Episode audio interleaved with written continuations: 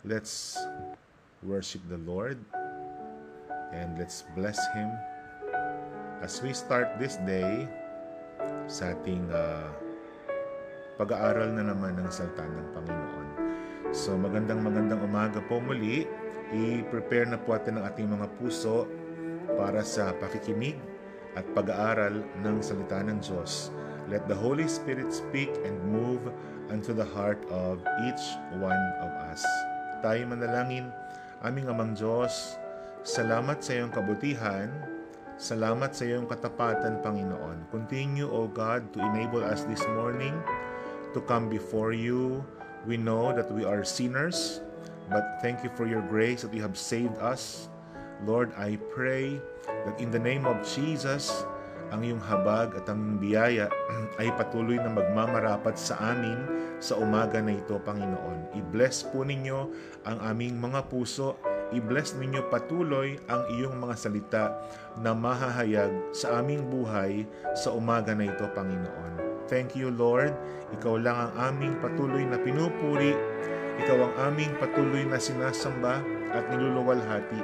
Salamat sa panibagong buhay. Salamat sa panibagong kalakasan. Salamat sa biyaya at pagpapala na patuloy mo ng bigay at kaloob sa aming Panginoon. Salamat po. Sinasambat niluluwalhati ka ngayong umaga sa matamis at makapangyarihang pangalan ni Jesus. Lahat po'y magsabi ng Amen and Amen. Amen. Purihin ang Panginoon sa kanyang patuloy na pagsama po sa atin sa umaga na ito. Amen po. Mabuti po ang Diyos. Ayan. So I think you have your coffee na and your uh, Bible with you.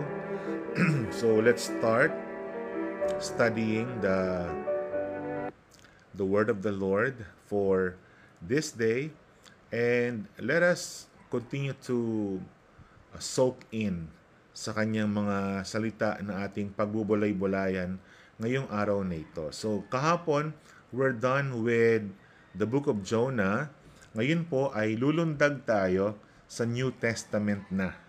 Yan. Kaya let's start studying Luke chapter 1. Ayon sa schedule po kasi may sumusunod nga po akong parang devotional uh, um, verses na naka, naka-assign araw-araw eh dapat John chapter 1. Eh kaso mapuputol hindi hindi bukas John chapter 2. So minarapat ko na lang po.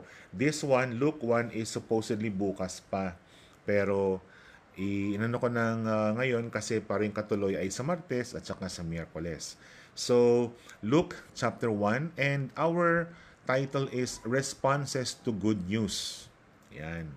May mabuting balita and how people are responding So we will be particularly studying verses 1 or verses 5 hanggang 25 ngayon pong uh, umaga na ito. Yun yung ating uh, pag-aaralan po na salita ng ating uh, Panginoon. Okay? So, to start with, sabi dito, if ever a man wrote a book filled with good news for everybody, si Dr. Luke po ang tao na yon. Yung kanyang key message ay sa Luke 19 verse 10 na for the Son of Man is come to seek and to save that which was lost. So he presents Jesus Christ as the compassionate Son of Man who came to live among sinners, love them, help them, and die for them. Si Dr. Luke po ay binanggit lang tatlong beses sa New Testament no? Siya'y kasakasama ni Paul sa kanyang pangangaral at maaaring siya'y isang hentil pero siya ay physician nga po o manggagamot. Kaya hindi katakataka na yung kanyang libro ay nag-umpisa sa detailed accounts ng kapanganakan ng dalawang baby, si John the Baptist at saka si Jesus. No wonder He emphasized Christ's sympathy for hurting people. He wrote with the mind of a careful historian and with the heart of a loving physician. Kasi syempre, trabaho niya bilang doktor physically, kaya yung kanyang uh, sinulat ay talagang more on ano ba nararamdaman ng tao physically. So the Gospel of Luke was written for Theophilus. Theophilus means lover of God. Probably ito yung Roman official who had trusted Christ and now needed to be established in, in the faith. So it's also possible that Theophilus was a seeker after truth who was being taught the Christian message. Because of the word translated instructed in Luke 1 verse 4, it gives us our English word catechumen, someone who is being taught the basics of Christianity, parang yung katikista, no? So the life and message of Christ were so important that many books had already been written about him, but not everything in them could be trusted. So Luke wrote his gospel so that his readers might have an accurate and orderly narrative of life, ministry, and message of our Lord Jesus Christ. So Luke had carefully researched all his materials, interviewed eyewitnesses, listened to those who had ministered the word, and most important, andun yung gabay ng Holy Spirit sa kanya. Kaya yung phrase na the very first, no, can be translated from above. As it is in John 3:31, 1911, and it speaks of the inspiration of the Spirit of God sa mga mensaheng sinulat ni Dr. Luke. So in Luke chapter 1, sa chapter na ito, Luke tells us how God's wonderful news, yung mabuting balita ng Diyos, ay dumating sa iba't ibang tao at paano sila tumugon.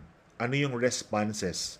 At sa Luke chapter 1, we will discover four different responses. Pero ngayong umaga, since we'll be focusing in verses 5 to 25, isang response lang yung ating pag-uusapan.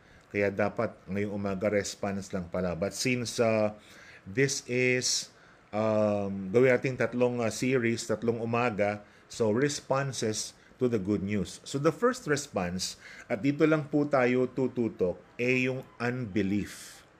Verse 5 to verse 25.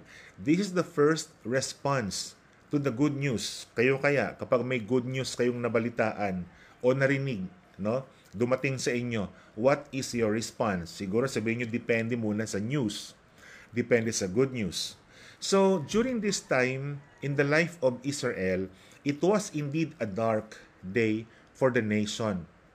Ang mga tao walang narinig ng mga prophetic word mula sa Diyos for 400 years. Kasi ito yung tinatawag nating uh, intertestamental period. From the Old Testament to the New Testament, may gap na 400 years at ang tawag nga po doon ay parang dark days.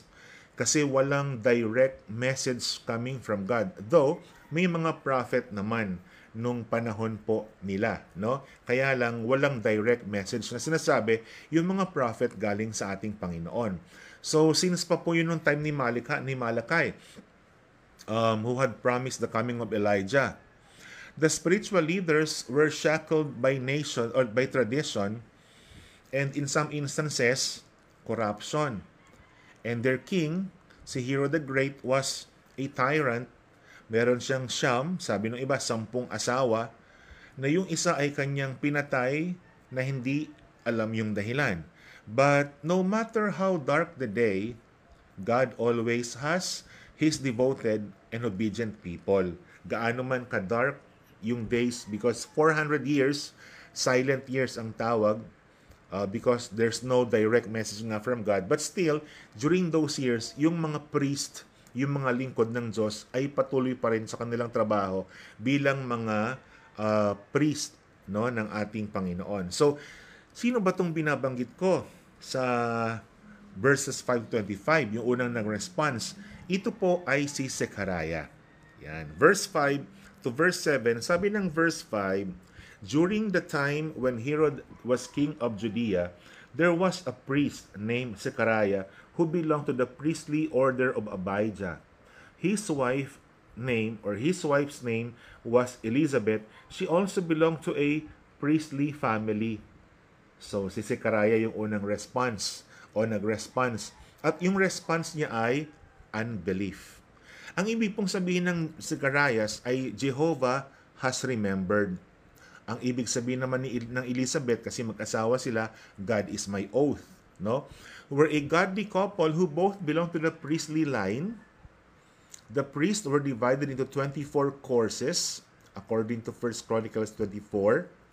And each priest served in the temple two weeks out of the year. So in spite of the godlessness around them, yung mga paligid ay talagang walang uh, ganoong pagkilala sa Panginoong Diyos, Zacharias um, and Elizabeth were faithful to obey the word of God and live blamelessly. Hindi mapupulaan yung kanilang buhay pagdalingkod sa Panginoon. Yung kanilang kinalulungkot lang ay wala silang baby. But they were constantly praying for that. Little did they know that God would answer their prayers and give them not a priest, but a prophet, and no ordinary prophet, for their son would be the herald of the coming king. So faithful na priest si uh, um, Zacarias, no? Kung makita natin talagang uh, siguro tayo man uh, faithful na anak ng Diyos. Alam niyo yung priest ngayong panahon na ito ay sila priest na nagre-represent sa mga tao yung mga orasyon o yung mga ginagawa sa templo, sila yung gumagawa. They are representing the people. Ngayon, yung priest po, hindi na ganito yung trabaho. Tayo na mga anak ng Diyos ay priest din, sabi ng Biblia, 1 Peter. Ang trabaho natin, nire-represent pa rin natin yung tao. And that is by means of praying for them. No? Yung pinagpipray mo yung tao, mahal mo sa buhay, kasama mo sa church, katrabaho mo, you are acting as a priest. Kaya tayo priest din po. So, gaya ni Zechariah, faithful po kaya tayo sa ating tungkulin bilang priest, bilang uh, pare o bilang saserdote. Ano po?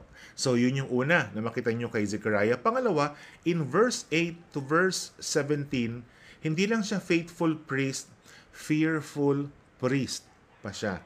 May takot siya sa Diyos. Sabi ng verse 8, One day, Zechariah was doing his work as a priest in the temple, taking his turn in the daily service.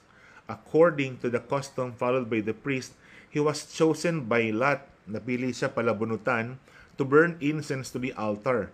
So he went into the temple of the Lord.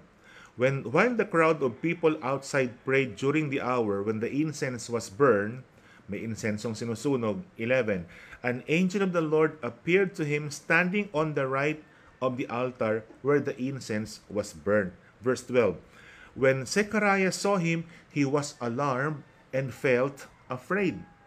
So natakot siya. So fearful yung priest natin. So, nag, nag-draw ng lots, nagpalabunutan kung sinong uh, magagawa ng trabaho ng priest sa araw na yun. At ang nabunot po ay si um, Sukaraya, no? This was a high honor that was permitted to a priest but once in a lifetime nga lang po. The incense was offered daily before the morning sacrifice and after the evening sacrifice. That's about 3 o'clock in the afternoon. So it was probably the evening offering that was assigned to Zacarias. So yung alas tres ng hapon. So notice, probably manotice that God often speaks to His people and calls them while they are busy doing their daily tasks. So si Zechariah busy na nagbe-burn ng incense siguro o ginagawa yung kanyang trabaho doon. Si Moses, si David, tinawag ni Lord busy. Si Gideon, busy na nagigiik ng kanyang trigo. Si Peter at yung kanyang mga kasama busy sa pangingisda nung tinawag ni Jesus Christ. So it's difficult to steer a car when the engine is not running. When we get busy, God starts to direct us. Kapag tayo nagiging abala na, nagiging busy na, the Lord starts to direct us. So Luke mentions angels 23 times in his gospel there are innumerable angels, only two of which are actually named in Scripture, si Michael tsaka si Gabriel. When Gabriel appeared by the altar, Zacharias was frightened for the angel's appearance could have mean, meant divine judgment. Kaya ang sabi po Sa verse 13, fear not. Sinabi sa kanya, huwag matakot. So imagine how excited Karayas nung marinig niya na siya at si Elizabeth ay magkakaroon ng anak. No? Good news, di ba? There's rejoicing. Good news brings joy. Tama ba? Um, pinamanahan ka. Nabalitaan mo. Good news. Malulungkot ka ba? Masaya, siyempre. So Gabriel instructed him na pag nanganak na si Elizabeth, papangalanan niya itong uh, John. And to dedicate the boy to God to be a Nazarite all of his life. He would be filled with the Spirit before birth and would be God's prophet to, to present his son to the people of Israel. Gagamitin ng Diyos si John para manumbalik ang mga tao sa Diyos just as Isaiah had promised in Isaiah 40 verse 1 to verse 5. So fearful priest. Pero siya'y tapat, siya'y uh, takot sa Diyos. Pero in verse 18, siya naman ay faithless priest. Faithless. Grabe no. Kanina faithful kay Lord. Pero ngayon na-encounter yung angel, faithless na. Anong sabi ng verse 18? Sabi ng verse 18, Luke chapter 1, Zechariah said to the angel, How shall I know if this is so? Sinabihan siya, magkaka-baby kayo. Eh sabi ng binasa natin at sa Luke chapter, matanda na silang pareho.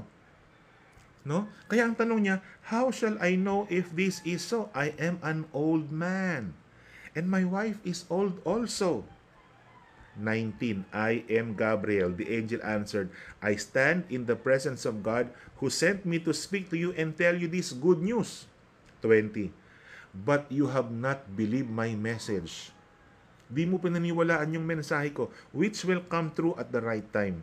Because you have not believed, you will be unable to speak. You will remain silent until the day my promise to you comes true. 21. Okay, yun yung na, ano na siya, napipina siya, ano po. Um, naging, naging, nakakatuwa. Kasi they've been praying for this for a long time. Hanggang sa may edad na nga po sila. And when God answered their prayers, ayaw, na lang mani- ayaw niyang maniwala. No? You would think that the presence of an angel and the announcement of God's word encourages Zechariah's faith. But it did not. Instead of looking to God by faith, the priest looked at himself and his wife and decided that the birth of a son was impossible. Matanda na ako. Matanda na rin si Elizabeth. So he wanted some assurance beyond the plain word of Gabriel, the messenger of God. Maybe sign from God. This, of course, was unbelief. And unbelief is something God does not accept. Can we question the power, the sovereignty of God? Di ba po, kayang-kayang gawin at tukdi ng Panginoon ang kanyang mga salita? Nakalimutan na ba niya yung ginawa ng Lord kay Abraham at Sarah? No? Did he think that his physical limitations would hinder Almighty God? Pero bago natin siya i-criticize, we should examine ourselves and see how strong our our faith is. Kumusta yung faith natin? Ano yung mga pinagpipray po natin? At nung sumagot si Lord, nung sinabihan ka, okay, that will be answered or your your prayer has been answered no? Anong anong response? Di ba minsan ha? Talaga? Hindi ako makapaniwala. So sometimes we're like Zechariah no? Kaya nga may nabasa akong libro minsan eh. They were praying even in in Acts chapter 12 di ba ito madalas ko nang maituro dati pa na nung, nung ang church nagpipray para kay Peter na makalaya kasi pinugutan na si James the following day siya naman nagpupugutan. Nagkaroon ng overnight prayer meeting. Pinagpipray maligtas si Peter. Nung madaling araw nang kumakatok si Peter sa bahay nila na doon sa church sa pinagtitipon na para magpray hindi sila makapaniwala na sumagot si Lord at nilabas ng Panginoon si Peter sa kulungan Si Roda, yung katulong, hindi pa binuksan yung pinto, natatakbo pa paloob. Andyan si Petro. Hmm, paano nangyari nakakulong? Sometimes we're like that. We're praying. Ang tagal-tagal na. And when God answers our prayers, talaga? Akin ba talaga to? Sumagot ba talaga si Lord? Those are our responses. And you know what? Sometimes, napapakita natin na tayo'y believers, but sometimes, we are called unbelieving believers. Kakalungkot, no? Believers, pero unbelievers. Hindi tayo naniniwala. Faith is blessed, but unbelief is judged. And Zacharias was struck dumb and possibly deaf, no? Until the word was fulfilled. Yun po yung ginawa ng Panginoon sa kanya because sabi ni, ni Gabriel, dahil di ka naniwala, etong mangyayari sa iyo, no? Etong napipi po siya. Paglabas niya, wala na, senyas na lang siya, sumulat, no? Yun po yung nagaganap sa atin magkaminsan. Ano yung mga recent prayer request natin na sinagot ni Lord ngayon, pero di ka naniniwala na sumagot si Lord? Hmm? Isipin niyo nga po, isipin po natin, the Lord is an answering Lord. He always answers our prayers. Pero nais ng Diyos na pag sinagot niya yung prayer natin, e maniwala tayo even if it seems impossible to us. Remember, our God is the God of impossible. Imposible sa atin, pero posible sa Diyos. Sabi ng Biblia, what is impossible for man is possible with God. Kaya nga si Zechariah, hindi tumingin sa Diyos. Tumingin sa kanyang sariling limitasyon, matanda na sila ni Elizabeth. How could this be? No? Um, sabi niya, paano mangyayari ito? Eh matanda na nga kami. Again, may mahirap ba sa Diyos? Kung kalooban ng Diyos. Kaya faithless, faithless priest itong si Zechariah. Though faithful, na priest, pero walang faith. No? And sometimes, that is happening to us. Pang-apat at panghuli, verse 20 to verse 25, favored priest. May pabor. No? Verse 23 sabi, When his period of service in the temple was over, Zechariah went back home. Sometime later, his wife Elizabeth became pregnant and did not leave the house for five months. 25. Now, at last, the Lord has helped me she said, He has taken away my public disgrace. So hanggang doon na lang po. So, verse 25, Sometime later, his wife, Elizabeth, became pregnant and did not leave the house for five months in spite of his unbelief. The Lord still did His promise. No? Magkaka-baby po sila. So Zacharias must have had a difficult time completing his week of ministry kasi one week yung trabaho doon sa templo na naka-assign sa kanya eh. Not because na, na, naging pipi na siya, but but also because yung excitement niya na may natanggap siyang good news pero di pa siya makauwi at masabi kay Elizabeth. He could hardly wait to return to the hill country in Luke 1 verse 39 kung saan sila nakatira to tell his wife the good news. And God kept his promise, and Elizabeth conceived a son in her old age. There is nothing too hard for the Lord. Jeremiah 32, verse 17. So apparently, the amazement and curiosity of the people forced her to hide herself even as she praised the Lord for His mercy kasi nagtago siya ng limang buwan. Di muna siya lumabas. So not only was she to have a son, but the birth of her son was the evidence that the Messiah was coming. Six months tanda ni John the ni, jo, ni John the Baptist kay Jesus. These were exciting days indeed. So, have you heard of a good news recently? How did you respond? No? anong mabuting balita yung tinanggap natin itong mga nakakaraang araw? Ano yung response natin sa good news? Ikaw na believer, how do you respond when God answers your prayers? No? Now, this may not be good news like uh, John the Baptist, uh, Zechariah and Elizabeth. How about you na napasahan lang nitong link tas hindi hindi ka pa ganun ka intimate o nakakakilala sa Panginoon and this is good news. The word of God is good news. How do you respond to the good news of salvation? Na ikaw ay maliligtas, na hindi mo na kailangan ng kung ano-anong tradisyon, gagawin natin ganito para maligtas tayo, kundi by simply accepting the good news of God, the Word of God, you will be saved. How do you respond? No? Nakakalungkot po, nung isang araw, sa isa sa ating mga nanonood sa atin o kasama natin na tumututok pag umaga, may, may mga sinendan po siya ng link, tapos binabalikan siya ng reply. Sabi niya, Pastor, ito po yung isang reply sa akin. Nabasa ko po, sabi, ah, hindi ko na kailangan yan. No? Yung itong link nga na pinapasa. Kailangan ko lang siguro yung may mga libro na ako o may Bible na ako, no? Um, okay na siguro yun. Hindi ko na kailangan ng ganyan. Nakakalungkot po ano.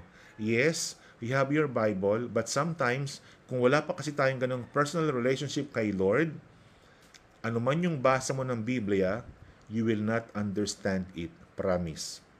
You will not understand the good news unless somebody shared that to you and you allow that person to pray for you and accept the good news na sinishare niya sa iyo, tanggapin si Jesus, pag tinanggap mo si Jesus sa buhay mo bilang Lord and Savior, pumapasok yung Holy Spirit sa atin, and that's the only time we can have access to the Holy Spirit, to God, and when you do so, nagbasa ka na ng Biblia, after that, that's the only time that our mind will be enlightened by the Holy Spirit and that's the only time we can only understand the Word of God.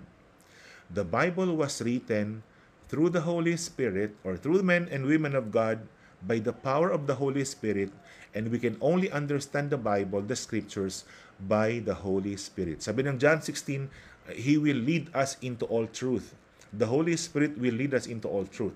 If you don't have the Holy Spirit yet because wala pa si Jesus sa buhay mo, how can you understand? Yun po yung nakakalungkot minsan, no? Pag nag-share tayo ng good news. Ah, talaga, ah, hindi na ako niyan. Um, meron na akong sariling ganito. No? Maraming resistance sa good news of salvation, sa good news of God. Ikaw po, nung, nung una kang sinyera ng good news, anong response mo? But thank God, because of the Word is alive and active, tayo'y binulabog ng Spirito ng salita ng Diyos ng Panginoon And here we are, kasama tayo sa mga nakakilala sa Kanya. Thank God na tinanggap mo yung good news no, ng salita ng Diyos. So, kumusta yung pagtanggap ng good news, yung salita ng Diyos, or good news sa mga pinagpe-pray mo? Kumusta yung ating pagtugon? Nakukot up ba tayo na hindi ka naniniwala kahit pinagpe-pray mo siya? No? I hope unbelief is not our response. Either good news man yan ng material na pagpapala o good news ng spiritual o salta ng Diyos, I hope hindi unbelief yung ating response. I pray na tayo'y maniwala sapagkat sa Diyos natin walang imposible at pag niloob niya, lahat kayang gawin ng Panginoon natin. So kung Christian ka, anong mga pinagpe-pray mo ngayon? Naniniwala ka bang sasagutin ng Panginoon yan?